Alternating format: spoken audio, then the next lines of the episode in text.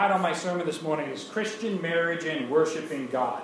Christian Marriage and Worshiping God. On Wednesday night, the Houston Astros won their first Major League Baseball championship in the 55 year history of the team, beating the Los Angeles Dodgers in the deciding Game 5.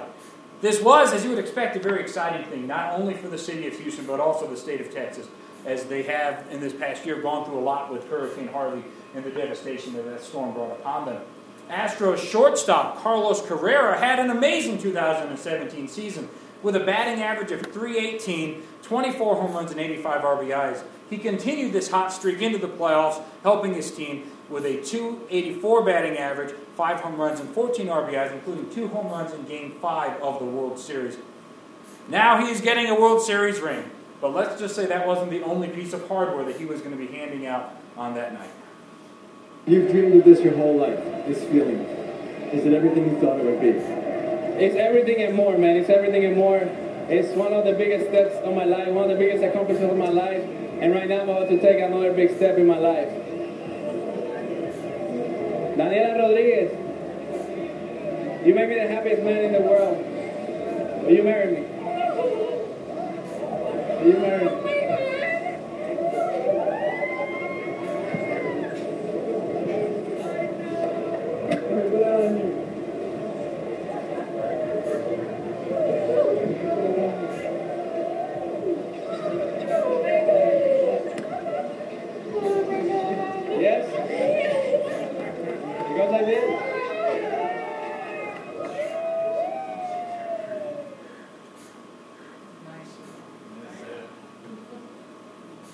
two wins in one night. What do you go? You know, Correa said that there was no backup plan. That was the plan from the beginning, and it had been the plan for several months in the in the making.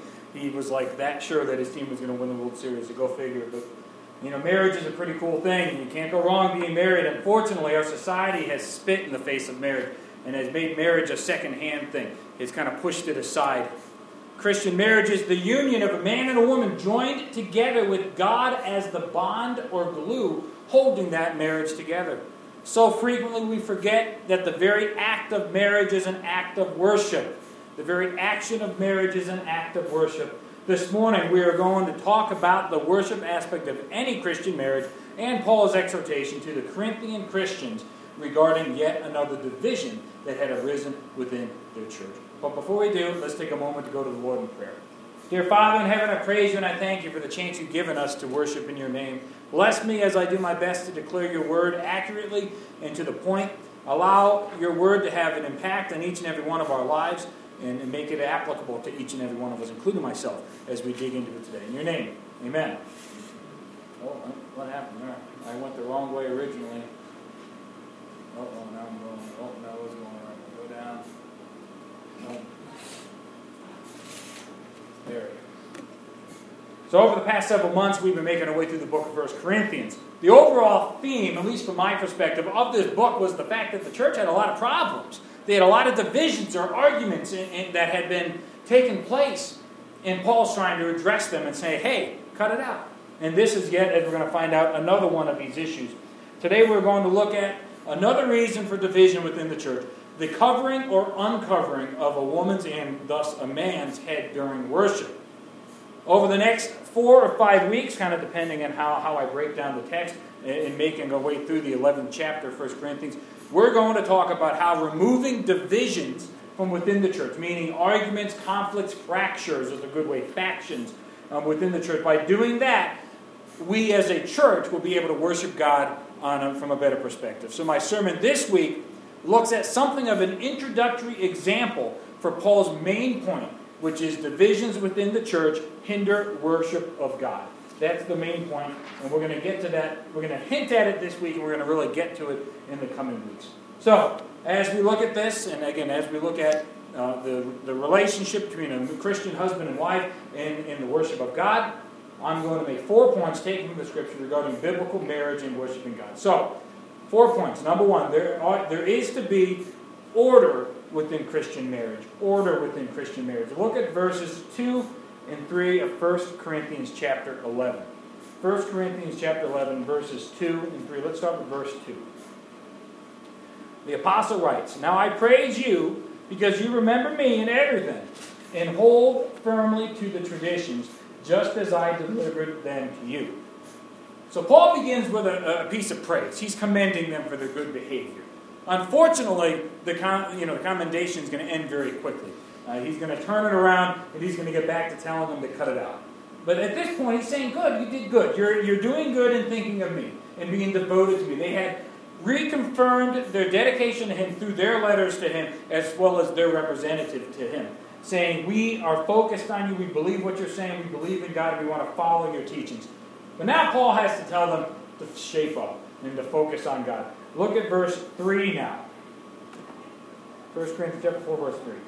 But I want you to understand that Christ is the head of every man, and the man is the head of every woman, and God is the head of Christ. This verse is clearly pointing towards an order when it comes to marriage. And, and, and I, am going to emphasize very quickly, I'm going to get right to the point and tell you that this is not saying that a husband is supposed to be some superior, uh, superior uh, individual and the wife is inferior to him. That's not what this is saying. What this is saying is that there is order within Christianity and there's order within marriage. It goes God, Christ, man meaning husband, woman meaning wife. Headship here, as we, as we see here in this verse, has a dual meaning of subordination as well as origination. So God created man, and from man he came woman. So God, we came from God, man came from God, and woman came from man. Again, God taking the rib out of Adam and making Eve. God created man from the woman. In a few verses, uh, verses 8 and 9, Paul tells us that the woman was made for the sake and benefit of the man. In Genesis chapter 2, like I said, we hear about how Eve was created out of man, out of Adam's rib, in order to be a helper to Adam, to be a companion to Adam. Now the question I have is why? Why is the wife led by the husband? Why is the, the husband, again, I don't want to say superior, but why is the husband supposed to be in, in, kind of charge of the wife? And I think it was very simple during those times, and it should still be simple today. It was for protection. Protection and provision. If you think about it, back then, you know, the, the husband had to fight off lions and bears and stuff like that. I don't normally have to fight off lions and bears unless my wife's upset. And then Uh, and, and, but for the most part, you know, that, that's our job as husbands. Our job as the husband is to care for our wife and care for our family and to protect them. Ephesians chapter 5, verse 22 to 24.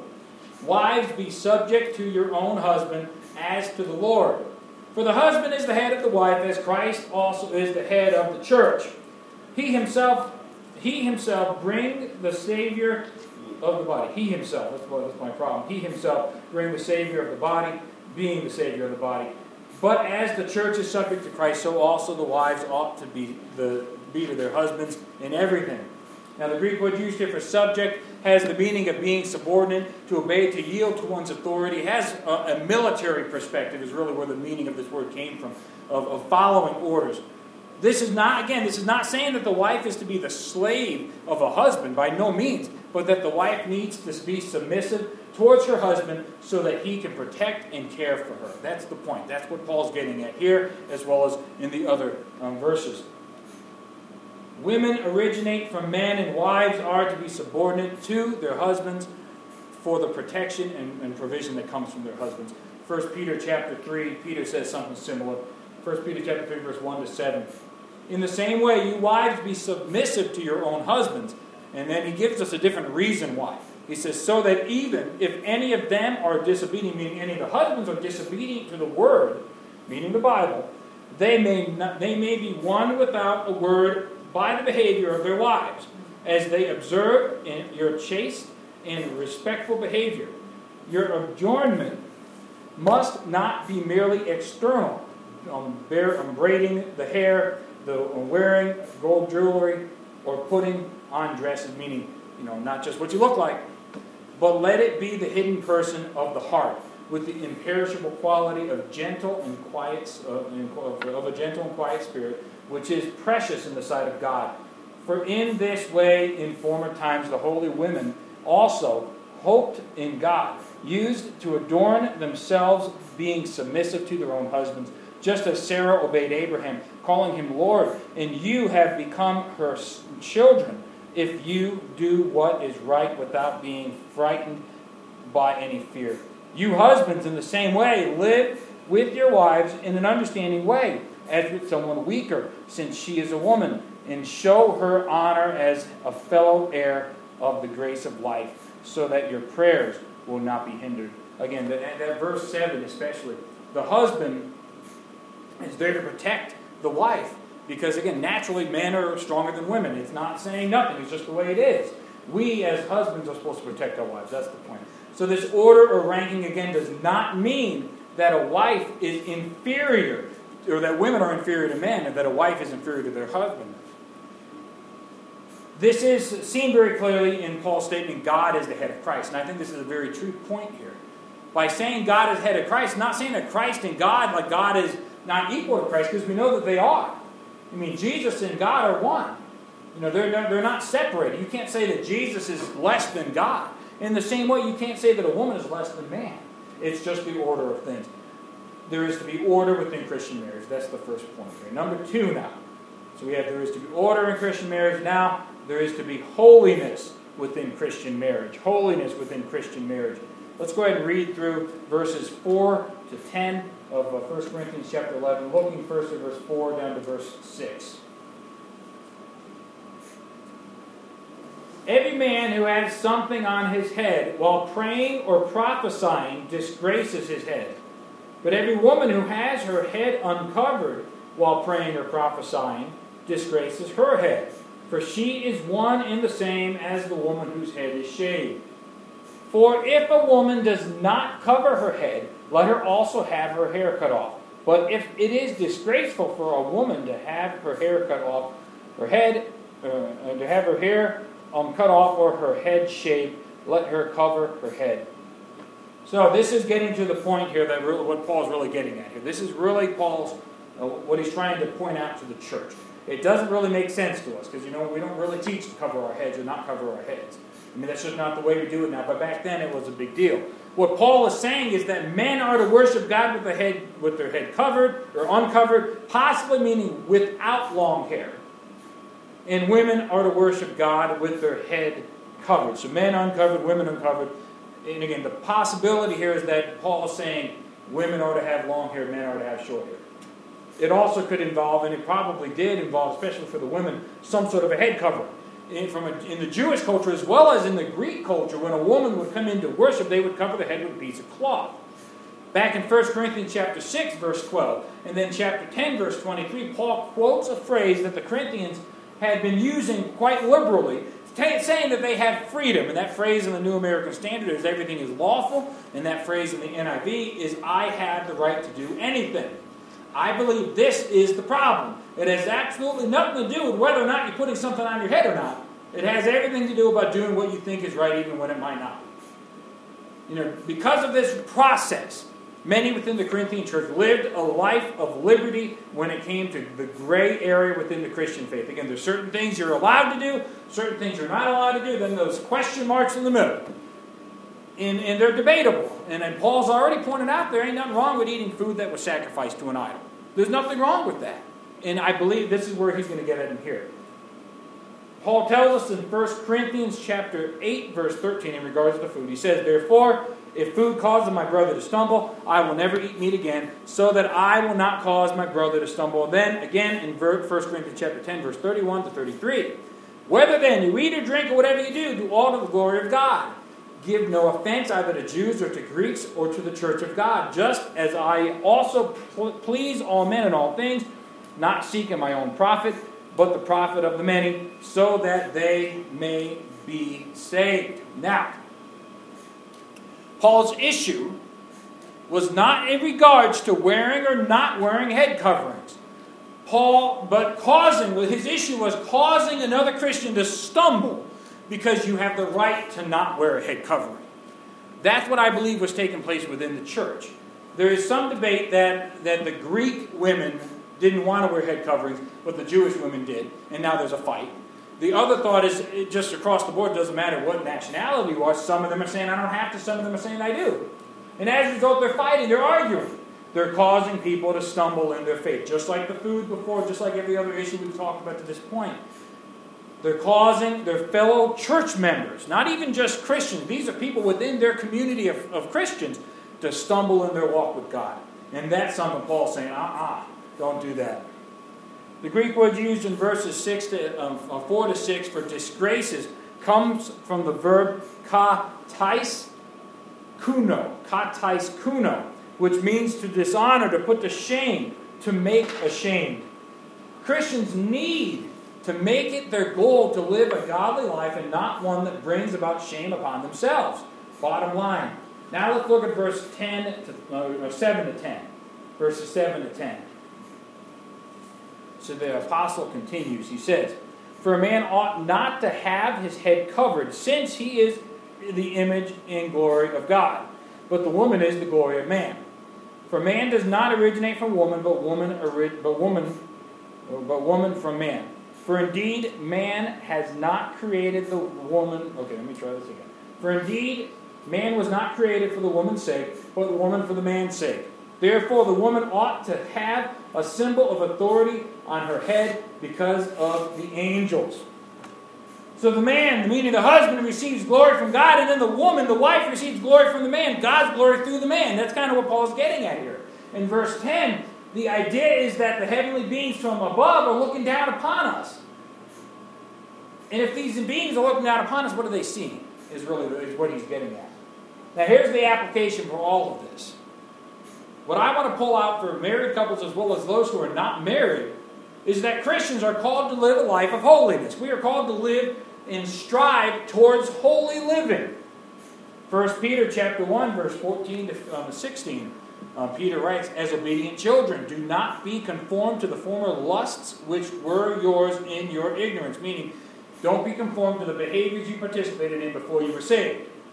And then verse 15, um, But like the Holy One who called you, be holy yourselves also in all your behavior, because it is written, You shall be holy, for I am holy.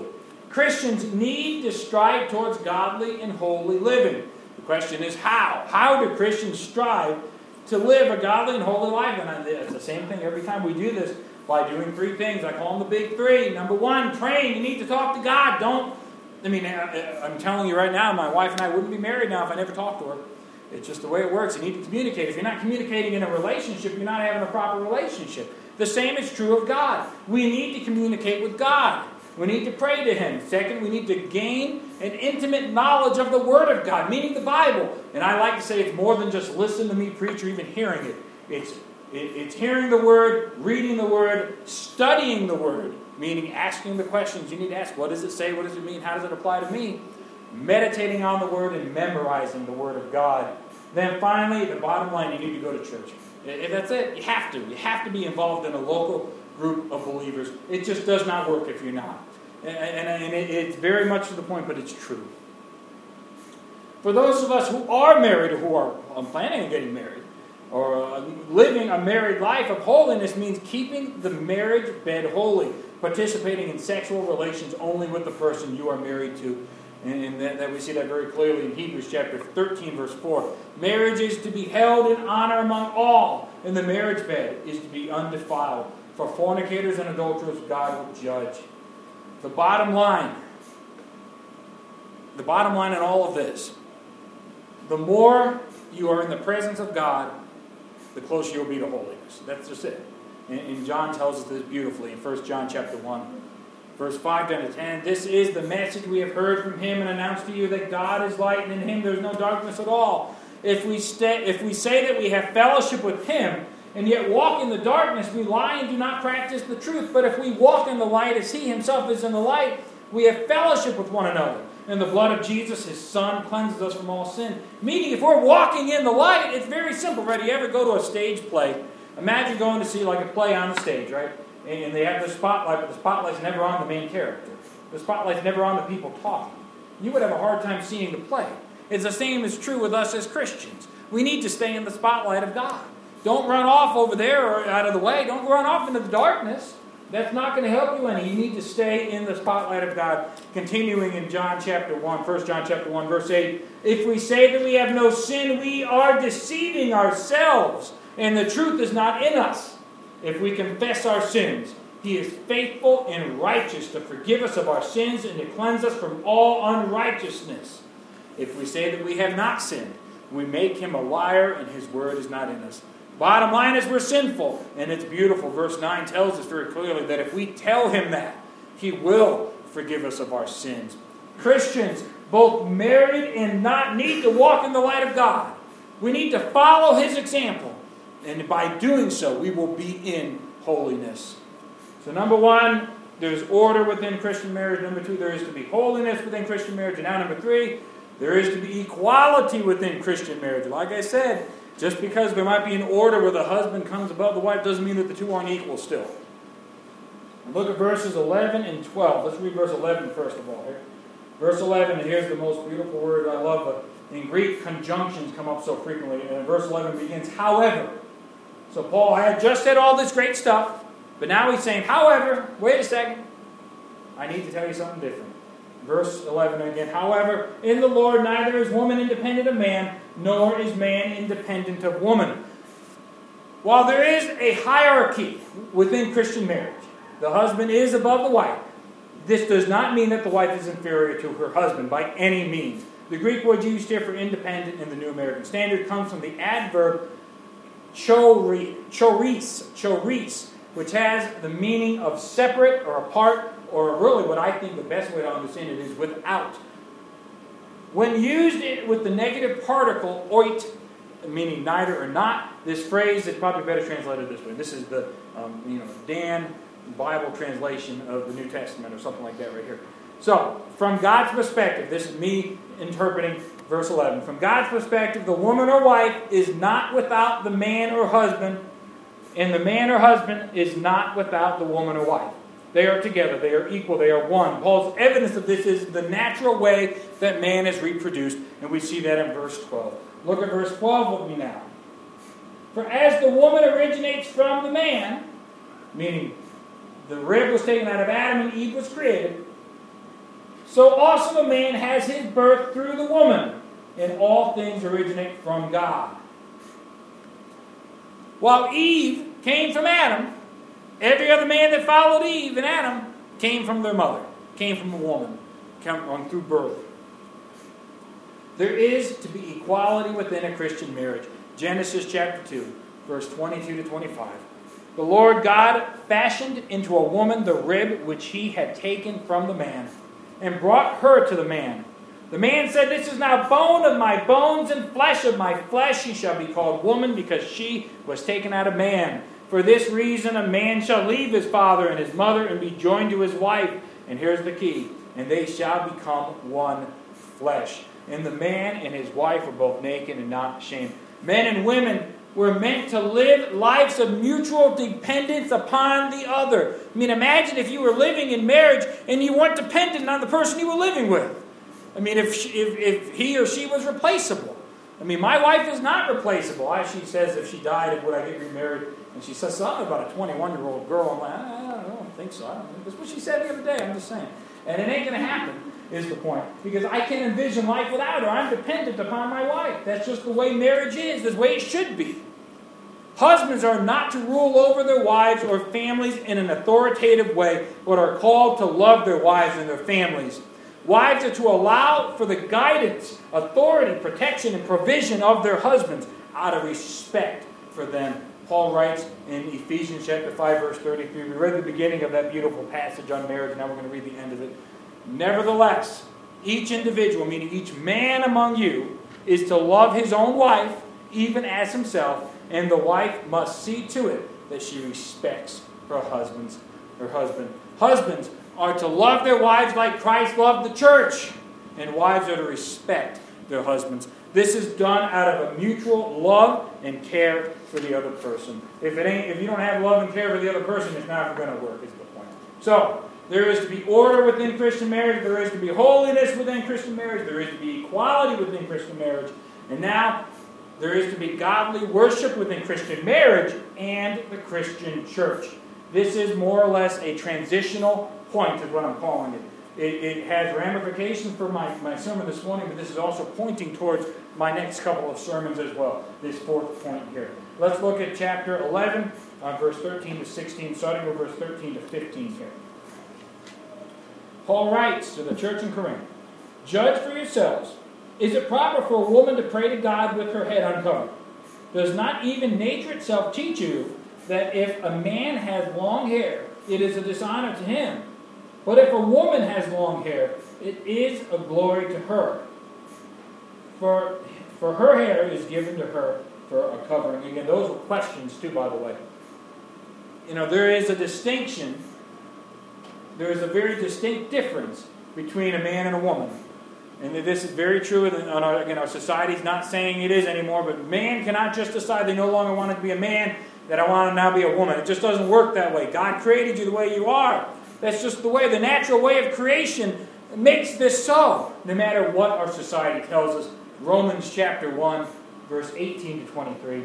For the wrath of God is revealed from heaven against all ungodliness and unrighteousness of men who suppress the truth in unrighteousness, in unrighteousness, because that which is known about God is evident within them, for God made it evident to them. For since the creation of the world, his invisible attributes, his eternal power and divine nature, have been clearly seen, being understood through what has been made, so that they are without excuse. Meaning, God created man in his image, and God created all the world around us. Someone who has never even heard about Jesus still doesn't have an excuse because God is clearly visible through creation.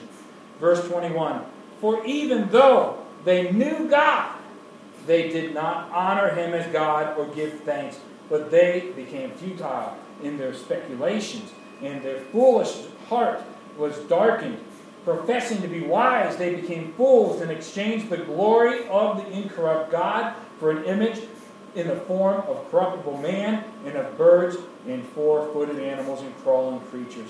My point in telling you this is that creation itself points to the relationship between the husband and wife and the relationship between men and women. And, and, and, like I said, as much as our society might tell us that we need to identify, you know, people are allowed to identify how they wish, God doesn't agree with that, is my point. Now look at verse 16, and let's get to the point of, of this little section. Again, this is really the, the, the springboard to future sermons here. Verse 16. But if one is inclined to be contentious, we have no other practice, nor have the churches of God. Paul's point, as I stated a little bit earlier, was that this issue, the issue was not the wearing or not wearing of head coverings, it was the issue of causing a stumbling block, of, of being contentious, of causing trouble. The Greek word used here for contentious comes from the adverb um, philonekos, philonekos, which means fond of strife. Someone who likes to stir up trouble and arguments. You ever know those people? They're around. They're a pain in the neck sometimes. And, and these are just individuals who want to stir up trouble. That's what he's calling the people who are stirring up trouble within the Corinthian church. The New Living Translation translates verse 16 uh, in this way. I thought it was kind of an easier way to understand it. But if anyone wants to argue about this, I simply say that we have no other custom than this, and neither do God's other churches. Now, I have a couple examples of this. The first example so Tab and I lived in Japan when she was in the Navy. In Japan, you drive on the left side of the road, which I call the wrong side of the road because I drive on the right side of the road. When I first got there, I tried to drive on the right side of the road in Japan. It didn't work out very well for me because cars were bearing down on me because I was going on the wrong side of the road. You get what I'm saying? You know, it just doesn't work that way. You don't get to choose which way you drive in Japan or in the United States. I can't decide that I want to drive down the right side of the road in Japan when you know the cars are coming in that direction. I need to go with the flow. I need to go with traffic. Just because I want to drive on a particular side of the road doesn't mean that the people are going to go with me. They're all going one direction. I'm the only one going against the grain. Proverbs chapter 17, verse 14. The beginning of strife is like letting out water.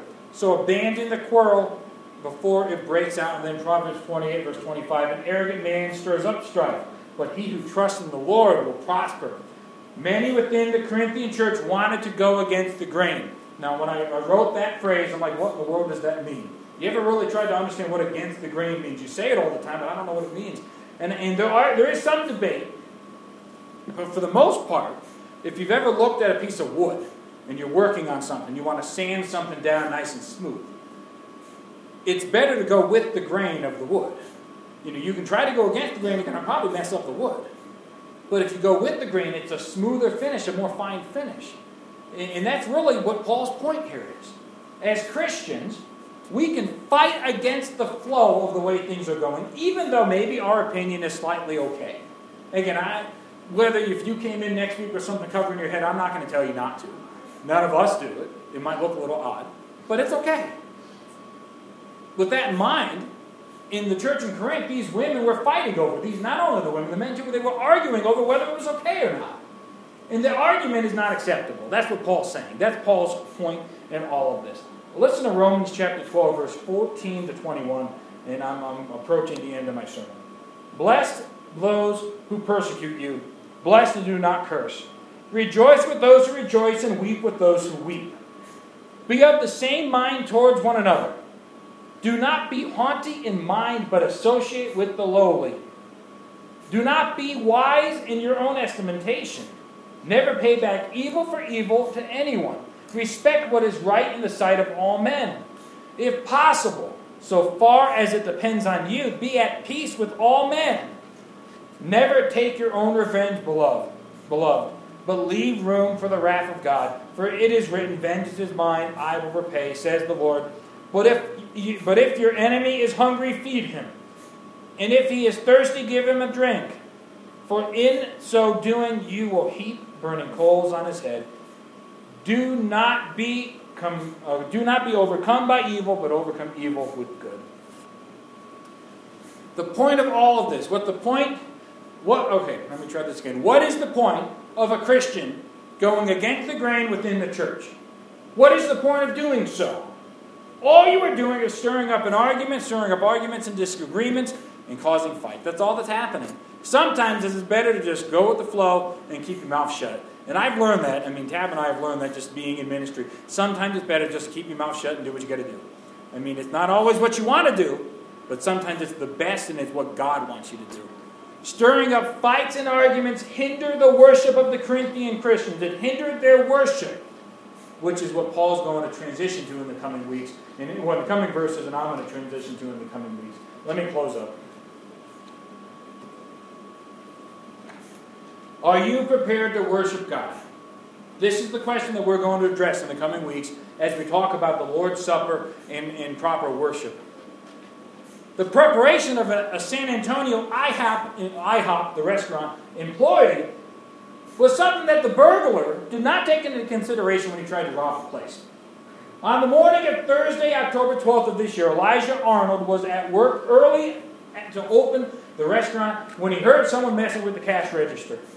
Upon realizing that someone was trying to rob the store, Elijah jumped into action using the skills that he was prepared with, the skills that he, that he gained by uh, becoming a third degree black belt. Let's just say, the, uh, like I said, the, uh, the intruder uh, was not prepared um, for what he had coming to him. Elijah subdued the man until the police arrived. The man begged Arnold, again, Elijah Arnold, to let him go with the money, telling him that he needed it. And Elijah, uh, when he heard this, he, he felt compassion for the guy. Of course, he didn't let him go. This was something that Elijah Arnold could relate to. Arnold worked at IHOP in the past until a drug addiction sent him into a downhill spiral, which, for, which found him homeless for four years.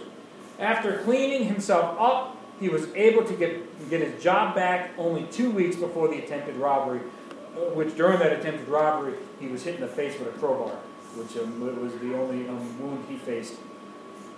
This is what he said That was my money in the register.